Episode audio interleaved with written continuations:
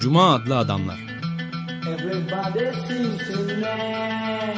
Hazırlayan ve sunanlar Halil Turhanlı ve Ömer Madra.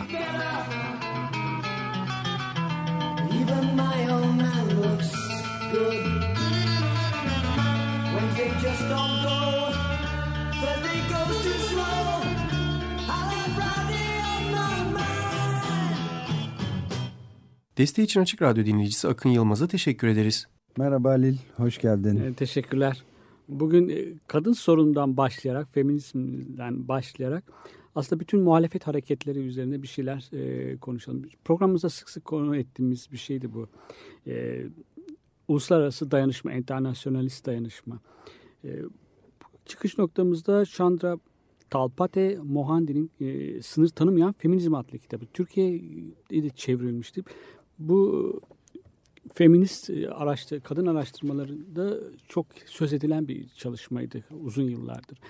E, feminist hareketi, ikinci dalga feminizmine getirdiği ciddi eleştiriler var. Bir üçüncü dünyalı olarak. Gerçi üçüncü dünyalı terimi de sorunlu. Kendisi de bunu kabul et, ediyor ama ikinci dalga feminizmi beyaz orta sınıf e, Amerikan e, merkezli, Amerikan akademilerindeki e, yayılan, fem, kurulan e, feminist anlayış bunu kendisini tek meşru feminizm olarak e, sunması e, sorunlu aslında. Bu yaklaşımını e, üçüncü dünyadaki e, kadınların sorunlarını ki ne üçüncü dünya ne de beyaz orta sınıf feminizmi, ikinci dalga feminizmi kendi içinde de bölünmeler gösteriyor. Yani yekpare bir bütün değil ama ikinci dünya feminizmi kendi değerlerini, kendi deneyimini, kendi e, tarihini ve kültürünü, değerlerini bir norm olarak ortaya koyuyor ve bu açıdan kendisini merkez olarak koyduğu için de 3. dünyadaki kadınların bakışlarını e, onlara yaklaşırken e, henüz olgunlaşmamış olarak görüyor.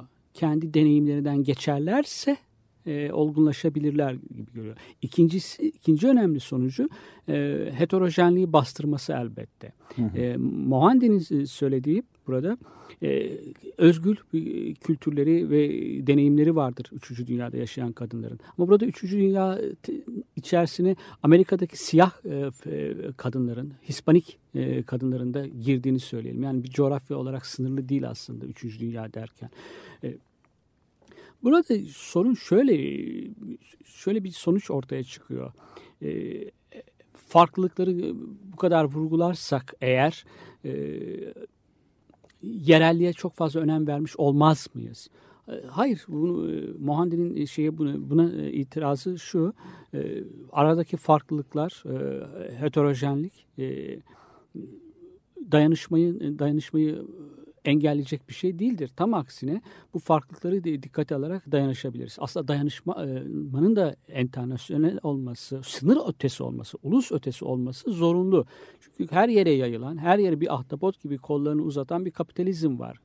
Bu, buna karşı mücadelenin de ister istemez e, e, evrensel olması gerekiyor. Ulus ötesi olması gerekiyor. Aksi takdirde e, ne başarı şansı var ne de e, ileri bir ilerici bir hareket, bir sol bir hareket, antikapitalist bir hareket olma şansı var. Yani Hı. kendini müdafada tutarsan bu ister istemez reaksiyoner bir hareket olur. Tepkici bir hareket olur. Ulusal milliyetçi tepkiler.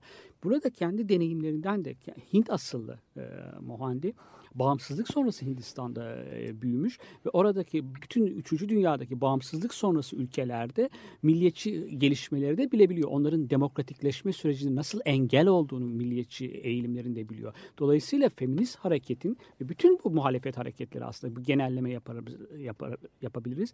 Milliyetçi, ulusçu tepkiler olmaktan çıkmaları gerekiyor. Ama bu heterojenliği, farklılıkları dikkate almaya da engel değil elbette. İkinci iki, ben akademik bu bu noktada bir ufak tabii, tabii. şey e, parantez açabilirsem e, bu senin e, söylediğinin çok e, doğru olduğunu düşünüyorum. Ben de aynı fikirdeyim. Ve özellikle yalnız feminizm değil dünyadaki bütün hareketler için aslında. Yani savaş karşıtı pasifist barış hareketlerinin de bütün e, birinci ve ikinci kuşak çevre hareketlerinin de başarıya ulaşması ancak böyle uluslararası bir çerçevede dayanışma içinde yani elbette yerel unsurları dikkate alarak ve onlardan kalkarak şüphesiz ama evrensel bir e, hareketin parçası olduğu bilinciyle ancak başarıya ulaştırılabileceği kanaatindeyim. Zaten bu ulusalcı ve milliyetçi görüşlerde parçalıyor aslında gücünü de zayıflatıyor bence. Evet yani bu tart bugün arttı o kitabın yazıldığından bu aradan geçen zamana değin e, bu kabul edilen bir şey aslında. Yani bunun hiç kimsenin karşı çıkacağını zannetmiyorum. E, sorun yeni bir internasyonalizmden söz ediliyor. Kapitalizm küre kap, öncelikle kapitalizm kendisi küre, e, sınır tanımlıyor. Evet. Yani ona karşı anti kapitalist mücadele ise kadınların sömürüsü, e, kapitalizmin sömürüsüyle e, iç içe geçiyor ise e, tabii ki enternasyonel olması lazım. Evet. Hiçbir sınır tanımaması e, gerekiyor. Başarı şansı ancak böyle. E, dayanışmada e, elzem. E, yani tek başına yerel tepkilerle bunun şey yapalım. Bunun en güzel örneklerinden bir tanesi herhalde e, Meksika'daki Zapatistaların. Hı hı. Yani bir yerelmiş gibi görünüyor. Meksika'da ormanlarda başlamış bir hareketmiş gibi görünüyor ama bütün dünyaya sesini duyurmuş. Bütün dünyadaki ezilenlerin mücadeleleriyle bağlantı kurarak, onlarla kucaklaşarak, onlarla e, ilişki içerisinde bir ağ oluşturarak Mohandi'nin de çok söylediği gibi kitap boyunca bir ağ oluşturarak ağ, evet. e, karşı koyması gerekiyor. Evet, yani Zapatistalar şey olsaydı mesela yani üstelik de yerelin de yereli çünkü bir de Kızılderili hareketi yani Meksika içinde bile belli bir azınlığın aslında yerli halkın mücadelesi buna rağmen de başarılı olamazdı herhalde kendilerinin de açıkça söyledikleri gibi eğer uluslararası özellikle Amerika'dan, Kuzey Amerika'dan filan gelen şeyler olmasaydı destek başarılı olması çok daha zordu evet. öyle diyelim. Aslında ikinci dünya feminizmi de, yani ikinci dalga feminizmi dediği Amerikan e, akademilerinde başlayan oradan yayılan o feminizm de aslında de, değişti. Yani bu ulus ötesi olmayı onlar elbette kabul ediyor. Ama bazı biraz naif bir bakışları da var. Yani e, kötü niyetli değiller. Ama onların hümanizmi, onların evrenselliği yanıltıcı bir evrensellik. Edward Said'in de karşı çıktığı türden bir evet. evrensellik. Evet kadın üçüncü dünyadaki kadınların sömürülerini tam olarak anlayamıyorlar. Yani hmm. üçüncü dünyadaki bazı kalkınma politikaları kadınları da dikkate hesaba katarsa onların kadınların durumu düzen e, iyileşirmiş gibi. O yüzden üçüncü dünyadaki kadınların e, e, katmerli bir sömürü var üzerlerinde. Hele hmm. kapitalizmin her tarafa yayıldığını söyledik.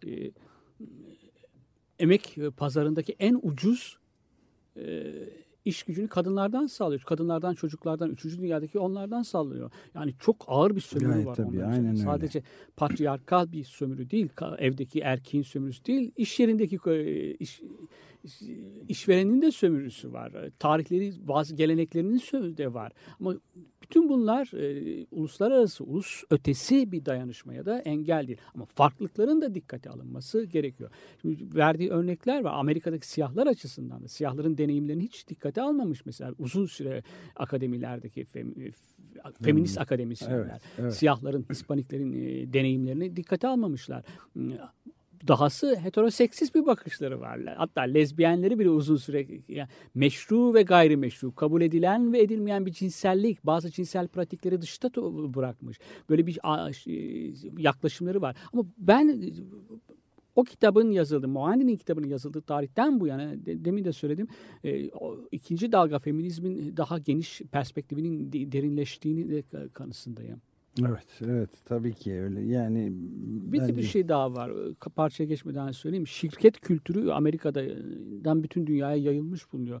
Feminizm de şirket kültürünün içerisinde girdi. Yani feminizmin içine de girmiş oluyor. Proto-kapitalist bir feminizmden söz edilebilir.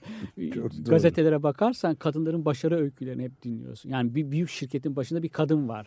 Erkeklere o emir veriyor. Bu kapitalizmin değerleriyle yarışmak, kapitalizmin değerlerini temel alarak erkeklerle yarışmak bu biraz feminizm gibi e, sunuluyor. Abi değil tabii. Evet, Neoliberalizmin feminizm anlayışı da bu kadar oluyor. evet aynen öyle. Bu önemli bir ayrım da ayrıca. Peki bir ara verelim ve bir müziğimizi ilk parçamızı dinleyelim. Jean Clark'tan dinleyeceğiz.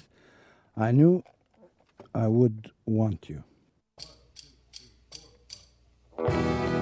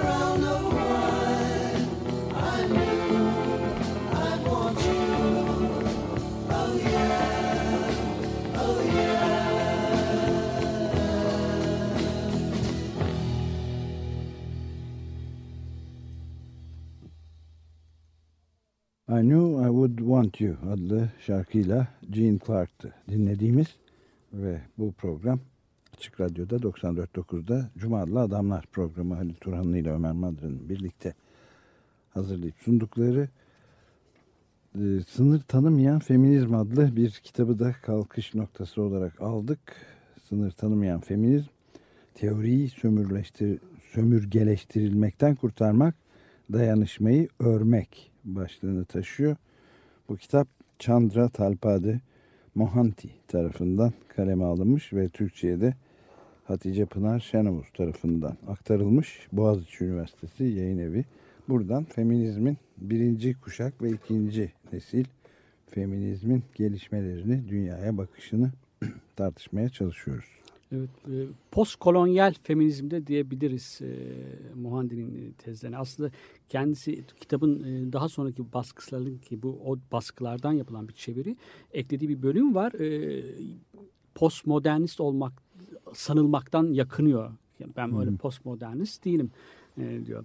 E, evet sen de e, değindiğin gibi batılı beyaz feminizmin e, eleştiriyor. ikinci dalga feminizmini özellikle. E, orta sınıf beyaz kadınların bakış açısını dayattığı, kendi deneyimlerini biraz norm olarak da ortaya koydukları için bu perspektiflerinin ve bilgilerinin e, üçüncü dünyada yaşayan kadınlar bakış açılarının sınırlı kısmi olduğunu e, söylüyor. Ama e, bu özgürlükleri, heterojenliği bastıran ve feminizmin teorisinde bir tür yeni sömürgecilik biraz ağır bir suçlama, sömürge suçlaması ama teoriyi sömürgeleştirdiklerini söylüyor onların heterojenliği önem çıkarmasının dayanışma için dayanışmayı engellemediğini farklılıkların tam aksine dayanışmayı sağlayabilmek için, dayanışmayı pekiştirebilmek için dayanışmacı bir örgütlenmenin, e, küresel bir ağ oluşturabilmenin için, için e, kadınlar açısından bu farklılıkların dikkate alınması gerektiğini söylüyor. Şimdi e, şarkıya geçmeden önce de 3. dünyadaki kadınların son 20-25 yıl içerisinde emek sömürüsü kadınlar üzerinde daha da yoğunlaştığını söylemiştik. Kapitalizm nerede emek ucuzsa oralara e, yatırım yapıyor. Oralarda fabrikalar açılıyor. Oradaki hı hı. koşullar batıda olduklarından çok daha ağır biliyoruz. Çocuklar ve kadınlar günde bir dolara e, havasız e, yerlerde çalıştırıyorlar. Burada ırksal, sınıfsal, e, cinsel e, sömürü hepsi iç içe geçiyor. E, kesişiyorlar. E, emek sömürüsüyle cinsiyetçi kültür iç içe geçiyor. Kadın e, hem iş yerindeki patron e, ne zaman e, tuvalete gideceğini, ne zaman hamile kalacağını dayatıyor. Hem de bir de kocasının e, iş yerindeki iş disiplinin yanında bir de evdeki disiplini var. Erkeğin disiplini var. Burada farklı sömürüler e, üst üste biniyorlar ya da iç içe geçiyorlar ve kadın bu çok daha batılı kadınların kolay kolay anlayamayacakları ama eğildiklerinde, soruna eğildiklerinde anlamamalarında mümkün olmadığı bir katmerli bir sömürünün içerisinde bulunuyor üçüncü dünya kadınları. Bir şey daha var. Üçüncü dünya derken, üçüncü dünyalı kadınlar derken Amerika'daki siyah kadınların da deneyimlerinde e, onu kapsadığını söylemiştim. Evet hatta Hispaniklerinde. Evet. Orada da Amerika'ya vatandaşlık yasalarında mesela Amerika'da, Avrupa'da da olsun e, Amerika'da siyah, e, siyahlar, e, Meksikalılar, e, İngiltere'de Hintliler ve Batı Hint adalarından gelenler, Amerika, Fransa'da Kuzey Afrika'dan gelenlerin buradaki göçmenliğe kabul yasalarında da bir cinsiyetçilik var. Toplumsal cinsiyet üzerine kurulmuş. Ama vatandaşlık, liberal devletin vatandaşlık modeli de e, bir, ki bir yönetim için geçerlidir. Bütün devletlerde bir vatandaşlık rejimi, vatandaşlık yasaları oluşturulması. O da cinsiyetçi. Yani erkeğin soyadını taşıyorsun. Nüfus kayıtlarında erkeğin e, soyu nesebi esas alınıyor. Vergi o, mükellefi olarak erkek esas o kadın adına e, kadının gelirini o beyan ediyor. Burada erkeğin üstünlüğü var. Ama göçmen yasalarında da var. Göçmen yasalarında da daha fazla var hatta. E, siyah kadınlar açısından. E, Zaten vergi beyanını söyleyince iş e, son noktasına dayandı. Son kerteye dayandı demektir. Çünkü kendi kaderini belirleyecek olan gelir meselesini kocaya ailenin tırnak içinde reisi olarak erkeğe bırakmış oluyor zaten evet. ve böylece evet. kaderinin bağlandığı bir noktaya ulaşmış oluyoruz. Yani vatandaşlık rejimi, vatandaşlık modeli, vatandaşlık yasaları tamamen e, toplumsal cinsiyet üzerine kurulu. Cinsiyetçi bir anlayışla yer oluşturulmuş. Ama bir devlet, ulus devlet sadece vatandaşlık yasaları koymakla yetinmez. Vatandaşlık yasaları içi alır, bir de dışlayan bir yasalar vardır. Göçmen yasaları vardır. Evet. İçi alma ve dışa verme yasaları e, evet. mekanizması işler böylece. İkisi bir, bir arada tek tek başına olamaz vatandaşlık yasası. Göçmen yasalarında da çok e, fazla var. E, yani birçok örnekler veriyor orada. Çinlileri, Çinlileri Amerika'nın demir yollarının inşasında Çinliler kadar herhalde emeğe geçenler yoktur. Evet. Çinli erkekler ama kadınlar da ee, çamaşırhanelerde çalışanlar, Meksikalı kadınlar, e, petrol işleri, petrol kuyularında çalışan e, erkekler ve kadınlar. Ama daima zaten göçmen e, emeği ve köle emeği bir özgür emek var.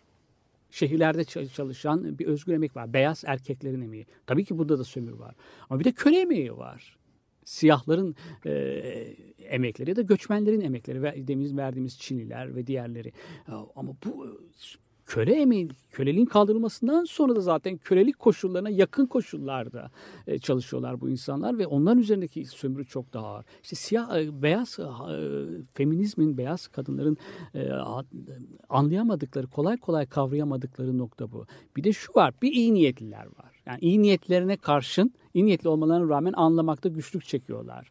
E, sadece yüzeysel bakıyorlar. İşte devlet, ulus devlet e, kalkınma politikalarında kadınları da gözetirse eh, eh bu işler olur üçüncü dünyada. Ya da Amerika'da biraz göçmenlik yasalarını de, değiştirilirse. Aslında göçmenlik yasalarını hepsi sen çok daha iyi biliyorsun. Üzerinde çalıştın. e, ekonomik devletin ekonomik çıkarlarına göre düzenleniyor. Değiştiriliyor, düzeltiliyor, reform yapılıyor yasalarda. Emek emeğe ihtiyaç, ihtiyaç varsa ucuz emeğe kapılar biraz daha açılıyor göçmenlere karşı, işçilere karşı. Yoksa kapatılıyor. Var olanları da dışlamak için, dışa atmak için yasalar zorlaştırılıyor.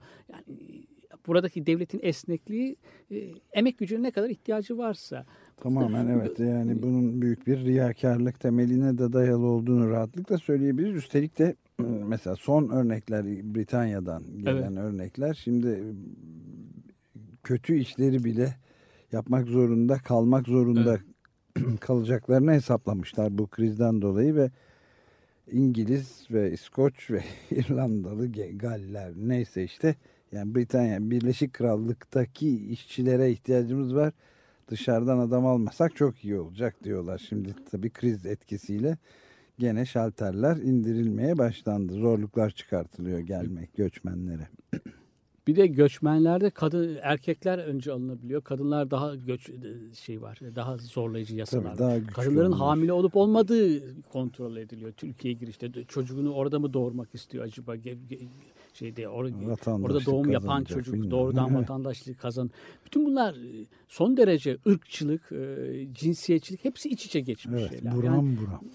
Kadın sömürüsü, kadınlar üzerindeki sömürü e, tek bir sömürü değil. Bu tek bir sömürü olmadı. Üçüncü dünya ülkesi, üçüncü dünyalı kadınlar açısından çok daha belirgin. Hep peş peşe üst üste binmiş sömürü biçimleri var, tahakküm biçimleri var. Bunun anlamı da şu, bundan çıkarmamız gereken sonuç. E, mücadele çok alanlarda olması gerekiyor. Yani sınır ötesi, ulus ötesi olması gerekiyor. Ve e, hayatın pek çok alanında olması gerekiyor. Ama bu mücadele aynı zamanda gündelik hayatın içerisinde yürütülmesi gerekiyor. Aynen. gündelik hayatın içerisinde yavaş belki ağır işleyen ama o küçük süreçlerin içerisinde yavaş yavaş mikro politikalarla diyelim istersen işleyen bir süreç olarak geliyor. Yoksa sadece devrimi yapmayı beklerseniz büyük değişiklikler için güç biriktirmek için zaman biriktirmek ezilen insanların buna tahammülü de yok. Evet mutfakta, salonda, yatak odasında her yerde evet. ev, evde ve her yerde ve kesintisiz olarak evet. sürdürülmesi evet. ve maalesef büyük de bir sabır maalesef bir de şey var büyük tabii. bir sabır da gösterilmesi gerekiyor. Sonsuz ömür boyu. Mücadele her an. Her, her alanda her an. Her alanda her an yürütülmesi gereken evet. şey. Yani e, bekleyelim işte yapalım diye bir şey yok. Öyle bir lüksüm yok, yok insanların. Yok. Biraz yani çok radikal görünenler göründüğünde insanlar daha büyük köklü değişiklikleri onlar e, işin kolayına kaçmış oluyorlar aslında. Evet ben bugün yürüyüşümü yaptım tamam artık bitti Abi, işim. Öyle, öyle yok, Katıldım sokağa Bağırdım çağırdım pankart da taşıdım tamam artık işim bitti bir hafta yokum tatile gidiyorum diyemiyorsun ya da televizyon seyredeyim filan. bir de bir şey daha söyleyeceğim. Üçüncü dünyadaki kadınların e, anlama, anlamadıkları şey ikinci dünyalı feministlerin e, sömürge dönemiyle sömürge sonrası durumlarının kadınların çok da değişmemiş olduğu. Hı hı. Burada verdiği bir örnek var. Malezya'da örnek.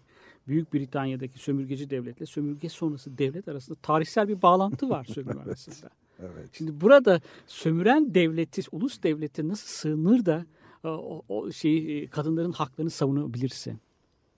Sömürge sonrası devlet, sömürgeci devlet kadar acımasız ağır baskı politikaları uyguluyor. Kadınlar üzerinde uyguluyor, çocuklar üzerinde uyguluyor. Her, her uyguluyor. Pek çok e, şey var, yasaları var. Şimdi buna da nasıl ulusçu bir tepki verebilirsin bu devlette? Milli duruş sergileyebilirsin. Ulusal bir tavır sergileyebilirsin burada. E, tarihsel bir bağlantı var aralarında. İnsan hakları aynen devam e, konusundaki ihlaller, duyarsızlıklar aynen devam ediyor. Dolayısıyla burada e, kadınlar Üçüncü dünyadaki kadınlar tabii kamusal alanda daha az görünürler. Daha kamusal alan onlara daha fazla sınırlıyor. Görünmelerine izin verilmiyor. İşte bu iyi niyetli olabilirler. İkinci dünyanın akademilerindeki kadınlar. Teori de çok önemli. Yani teori e, Lenin'in e, ender e, hemfikir olduğum fikir değişlerinden bir tanesi. Devrimci teori olmadan devrimci eylem olmaz. Yani olmaz, evet. teori yol gösterici, rehber e, tabii ki olacak teori. E, ama burada akademis, akademiler bir de anlamda statü kazanmanın, e, kariyer edinmenin feminist araştırmalar aracı olarak görülüyor. Bir, bir öyle var. Bir de iyi niyetli olmalarına rağmen, iyi niyetli olmalarına karşın o etnosentrik hümanizm dediği Edward Said'in oradan o perspektifi kıramamalarından dolayı bir dar görüşlükleri var. İkinci dünyadaki kadınlar. Evet. Peki bir e, müzik için bir ara daha verelim şimdi. E, The Specials grubundan dinliyoruz. A Message to You Rudy. Müzik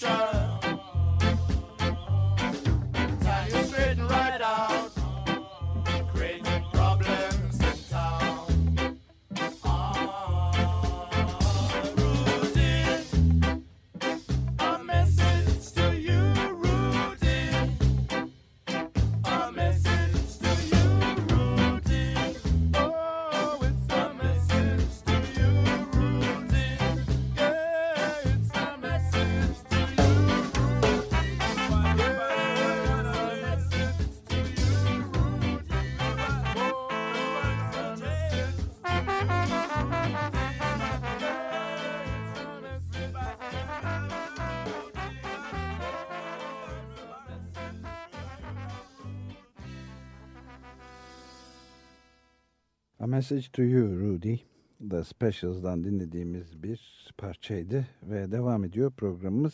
Ee, yarım saatinin biraz açtık, tamamladık. Sınır Tanımayan Feminizm adlı kitaptan yola çıkarak feminizmin meselelerini, kadın mücadelesi meselesini, kadın sömürüsü, cinsel e, sömürü ve feminizm meselelerini konuşuyoruz. Chandra Talpade Mohanty'nin Sınır Tanımayan Fe Feminizm adlı Boğaziçi Üniversitesi yayınları yayın evi tarafından yayınlanmış bir kitabından kalktık. Cuma adlı Adamlar programında Halil Turhanlı ile birlikte. Evet. E, şöyle bir sorun var. Yani bu sadece feminizm meselesinde değil. Bütün e, ezilenler, dışlanmışlar e, açısından söz konusu. Eğer onlarla gerçekten dayanışmak istiyor istiyorsak, eğer ortak bir hedefimiz varsa, bu, içinde yaşadığımız dünyadan hoşnut değilsek, onu değiştirmeyi amaçlıyorsak, bu el ele vererek bunu yapacaksak, soruna onların durduğu yerden bakmak gerekiyor. Onların perspektifinden bakmak gerekiyor biraz da. Yani e, aşağıya inip yukarısına bakmak. Oradan tahakküm ilişkileri, iktidar daha net görülebiliyor. Evet, bu evet. bakış ne kadar zor ama değil mi? Öyle zor. bakabilmek zor, ne kadar ama zor şey. E, ancak en çok ezilenlerin, en çok e, mağdur olanların perspektifini paylaşırsak bizim de adalet ve demokrasi vizyonumuz genişleyebilir. Hı hı. Aksi takdirde ve çok zor. bunu yani. şey yapmamız e, yani iktidar iktidarın o mekanizmanın işleyişini görebilmek için dibe en dibe vurmuş olanların perspektifinden orada bulunmak, oradan bakmak gerekiyor. Ee, başka türlü kavrayamayız. Yani e, bu e, üçüncü dünyanın, iki, bir, ikinci dünyanın, birinci dünyanın ya da e, akademilerindeki e, feminist teorisyenler açısından da hepimiz için geçerli bu. Hepimiz için geçerli. Ben fabrikada hiç çalışmadım. Yani ama oradan bakmak gerektiğini biliyorum. Yani e, üçüncü dünyadaki çocukların e, o topları yaparken futbol ma maçını izlerken o top yapan çocukları aklıma getirebiliyorum. Bu o, o perspektifi paylaşmak anlamına gelir mi bilmiyorum. Ama e, muhtemelen tam olarak gelmiyor. Ama onlar da her an aklımdalar. Yani o, bunu bir, kabul etmemiz gerekiyor. Bir de e, devlet e, her yerde cinselliği yani bir e, iktidar kendisi dayatırken yasalarını e, dayatırken e, her alana e, el atıyor. Yatak odasına da el atıyor. Yani cinselliği e, devlet düzenliyor. Aileyi, aile içi ilişkileri, mülkiyetin düzenlenmesi. Bütün bunlar e, devlet yapıyor yasalarla ya da yazılı olmayan yasalarla, yazılı olmayan kurallarla bazı cinsellikleri meşru sayıyor, bazılarını gayrimeşru, bazılarını sapkın sayıyor, bazılarını normal sayıyor, bazılarını doğal sayıyor. Bütün bunları devlet e, şey yapıyor. Devletin yönetim biçimi, e, yönetim rejimi e, toplumsal cinsiyete büyük ölçüde temel alıyor ve toplumsal o kurumlar bütün baskıyı kuran kurumlar büyük ölçüde o toplumsal cinsiyet üzerine temelleniyorlar. yani toplumsal cinsiyet kendisi kurumlaşmış oluyor yönetim biçimleri içerisinde. E, demin o şeyi söylemiştik. E, bütün aile hukuku yani liberal devletin içerisinde de çok evet. özgürlükçü devletin içerisinde e, aile hukuku, mülkiyet hukuku, mülkiyet hakkı hep e, kadın erkek arasındaki hiyerarşik ilişkilere göre düzenlenmiş. Toplumsal cinsiyeti temel alarak düzenlenmiş. Bu yüzden de şey var e, hala bir eril bir yönetim var. Devletin kendisi eril zaten. Eril bir yönetim. E, Mondi'nin söylediği bir şey var parmak bastı. Emperyal döneminde çok katı bir cinsel iş bölümü vardı. Emperyal devlet, e, sömürgeci devlet erkek yüzünü eril yüzünü çok daha belirgin biçimde gösteriyordu. Gerçekten o Rudyard Kipling'in eserlerini falan okuduğumuzda görüyoruz ki böyle hep şey de var orada bir erkek gücü de var. Batıdaki e, batıdaki toplumlarda, batıdaki devlette, liberal devlette de gene beyaz erkeğin toplumsal otoriteyi o e, simgeliyor. Ama burada daha rasyonalize edilmiş, daha akıllaştırılmış ve daha manipüle edilmiş, daha mistifike edilmiş pardon, mistifike edilmiş bir şey var. E, biraz daha görünmez kılınmış, biraz daha bulanıklaşmış, biraz daha e, gölgelenmiş bir e, erillik e, söz konusu yani 19. yüzyılda emperyalizm dönemindeki o erillik ile Batı liberal devletlerindeki, Batı liberal toplumlarındaki liberal vatandaşlık rejimini kurarlarken oluşturdukları o eril e, yönetim biçimi arasında böyle bir e, fark da söyle farktan da söz edilebilir. E, bir de şu var. E, yardım politikalarında mesela e, demin şeyden bahsettik. E, göçmenlerden vatandaşlığa alış kabulde göçmen yasalarında hep ırkçılığın, e, cinsiyetçiliğin söz konusu olduğunu söylemiştim. E, söylemiştik. Bu sosyal yardım politikalarında da ırk, bütün bunların e, ırksal yapılanmalara ve cinsiyet yapılanmalarına göre e, şekillenen e, bir temeli var. Yani da, da şunu söz, söylemek gerekiyor. O çok hala e, e, kadınların, e, gaylerin, lezbiyenlerin, e, bütün e, ırk, ırksal azınlıkların, etnik azınlıkların yürüttükleri mücadelenin sonucunda pek çok şey kazanmış bulunuyorlar. Yani pek çok şey değişti.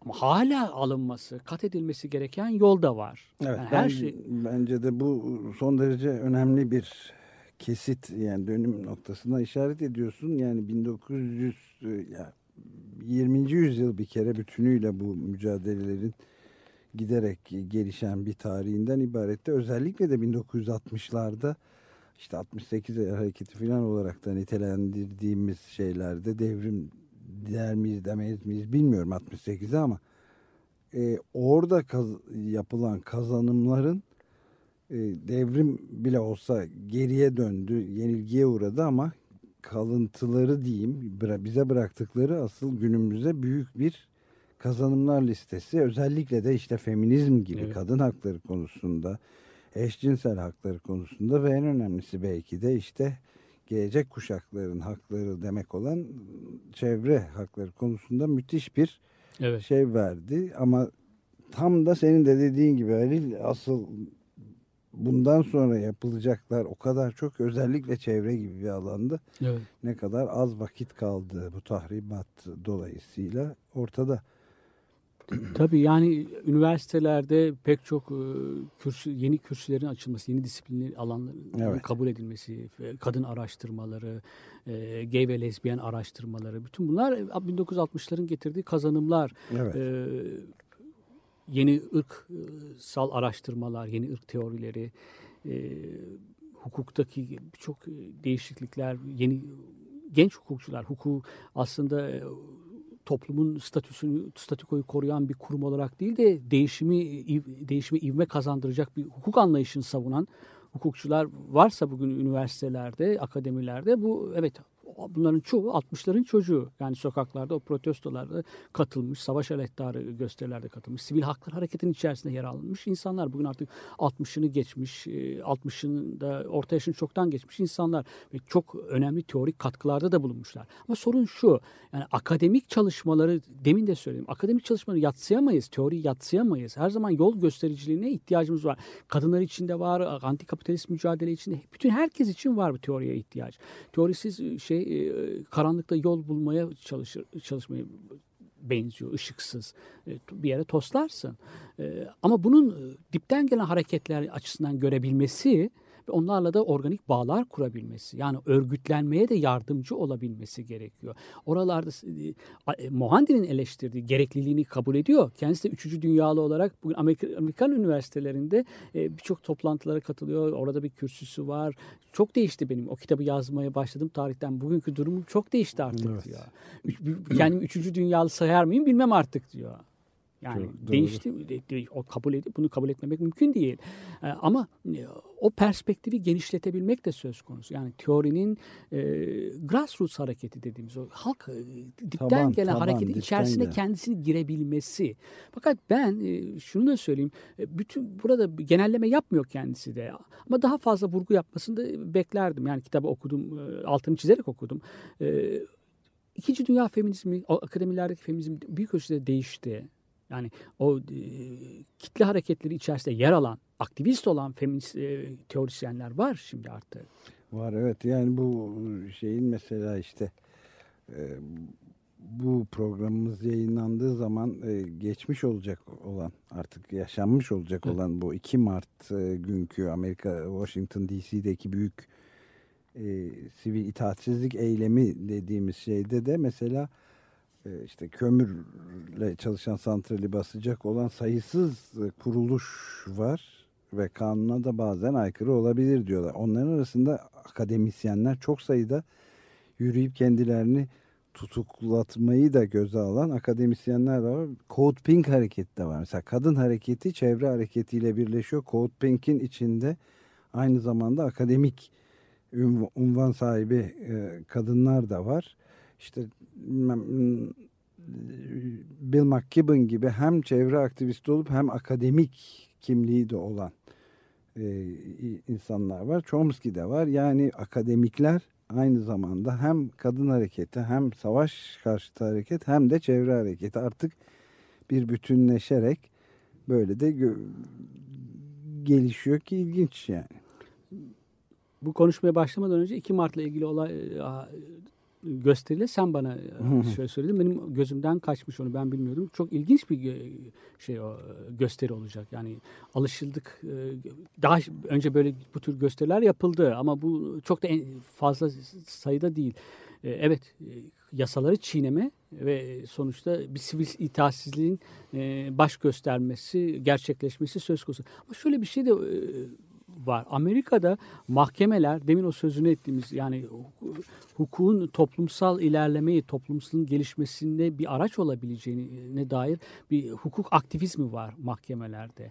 Yani e, yasaları çiğneyen, e, çiğnendiğinde sivil itaatsizlik hareketlerini yazılı olmayan hukuka uygun bulabiliyorlar. Evet, Şimdi bu Jim Crow yasalarına karşı mesela sivil itaatsizlik hareketlerini e, yerinde bulan mahkemeler vardı. Evet, yazılı yani kan hukukun yazılı lafzi değil evet. özünü e, gayi yorumda yapabilmek yeteneği e, gelişmiş. Yani Amerika'da tabii şey de ilginç yani bu Quaker'ların özellikle evet, dini kökenli hareketlerde de çok büyük bir sivil itaatsizlik geleneği ve Amerika'nın Amerika Birleşik Devletleri'ndeki şanlı bir gelenek. Evet doğru. Ben de ona yani. katılırım. Ona katılırım.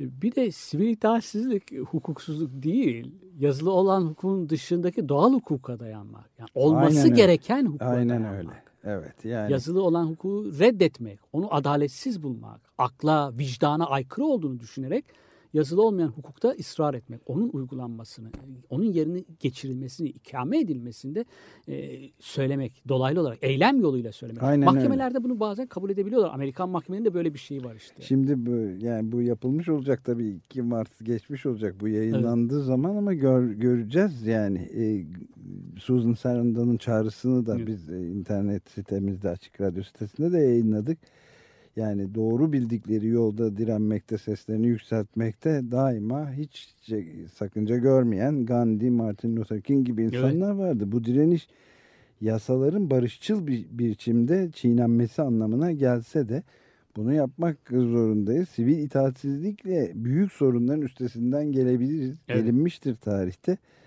Ve, Amerika'da çok örneği var özellikle. Evet. Onu söylüyor Sarandon gibi önemli bir aktivist ve oyuncu. Evet. İstersen bir parça mı dinleyelim? Evet. Bir parça daha dinleyelim. Brian Eno'dan Somber Reptiles adlı parçayı dinliyoruz. Müzik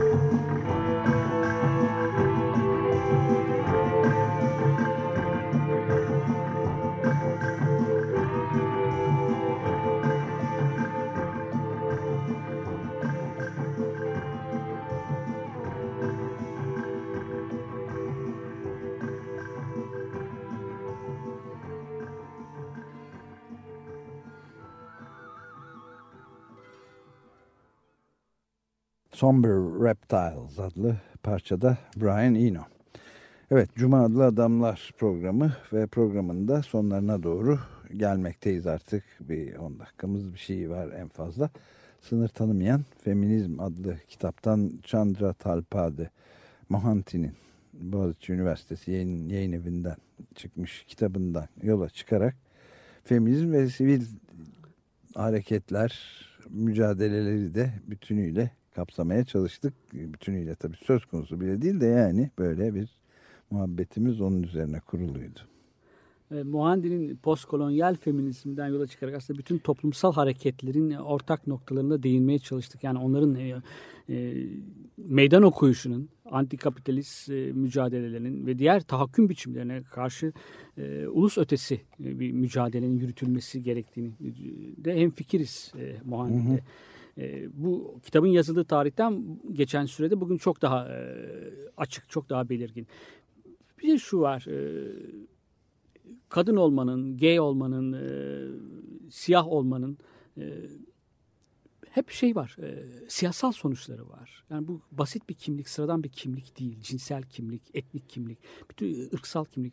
Bunların hepsinin siyasal sonuçları var. Çünkü dediğimiz gibi devletin, ulus devletin, liberal devletinde dahil e, hep e, kurumları bu ayrımlar üzerine kurulmuş. Bunlar 19. E, yüzyılda, 18. yüzyılda olduğu denli 20. yüzyılın sonundan itibaren çok daha e, kendini örtebiliyor, mistifike edebiliyor. Ama yine cinsiyetçilik, ırkçılık, heteroseksizm bunlar toplumsal düzenin e, temelini oluşturuyorlar. Toplumsal reji, toplum düzenini kuran kurumlar hep bu ayrılıklar, ayrı, ayrılıklar, farklılıklar üzerine kurulmuş. Ekonomik ve siyasal, kültürel düzende hep bunlar karşımıza çıkıyorlar. Dolayısıyla bunların e, siyasal sonuçları var. Bir de demin şeye söyledi bitirmeden onu söylemek istiyorum. E, mistifike edilmiş dedik e, devletin iktidarı. Rasyonalize ediliyor. Her şey doğalmış gibi gösteriliyor. O kadar doğalmış ki sömürü doğalmış gibi. İnsanlar çocuk, kadınlar kocanın tahakkümüne, babanın tahakkümüne baş kaldıramıyorlar. Ailenin reisi o. Evet işte bunun içinde zaten kurulmuş devasa bir propaganda endüstrisi, halkla ilişkiler ve medya dediğimiz büyük bir mekanizma da sırf tıkır tıkır tıkır tıkır bunun için çalışıyor Dahası zaten. O, e, otoriteyi için. içselleştiriyorlar. Evet. Kendileri en kısa zamanda bir otoriter kişiliğe e, bürünüyorlar. Yani kapitalizm kendisini çok sömürüsünü, sonuçlarını, etkilerini doğalmış gibi gösterebiliyor. İş, işleyişini mistifike ediyor, doğalmış gibi gösteriyor.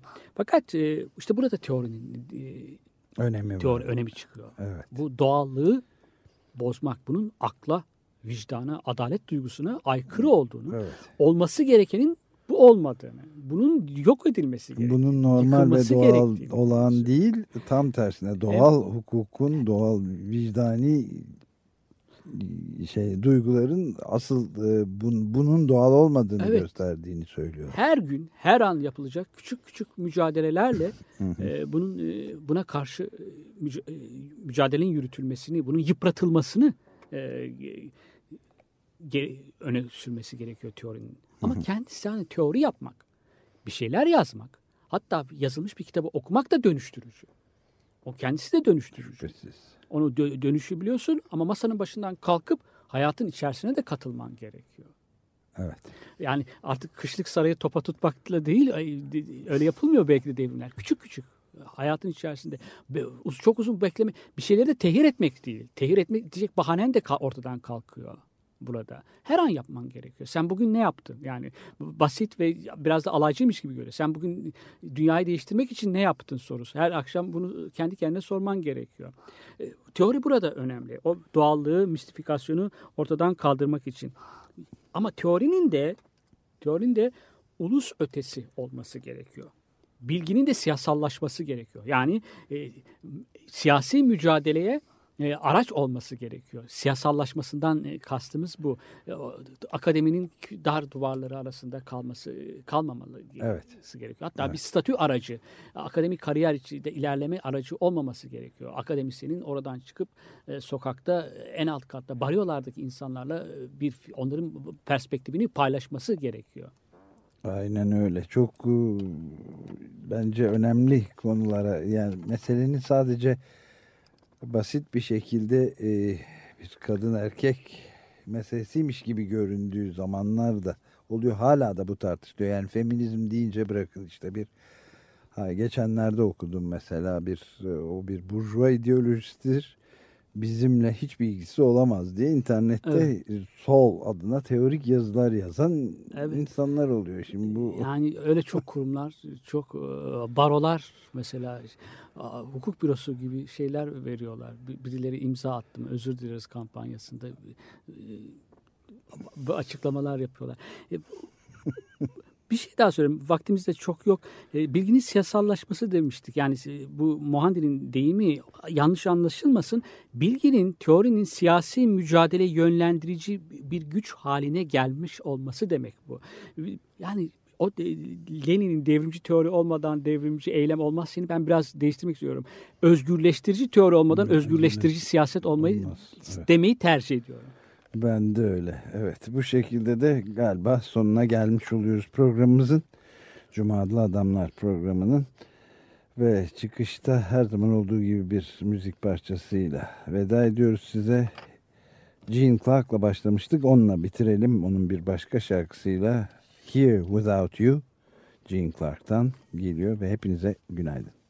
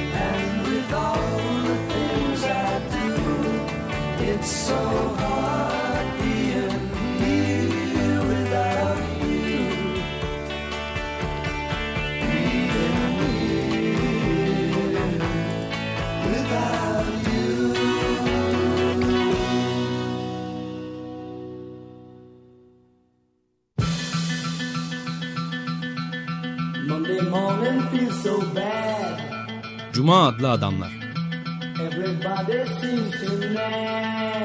Hazırlayan ve sunanlar Halil Turhanlı ve Ömer Madra.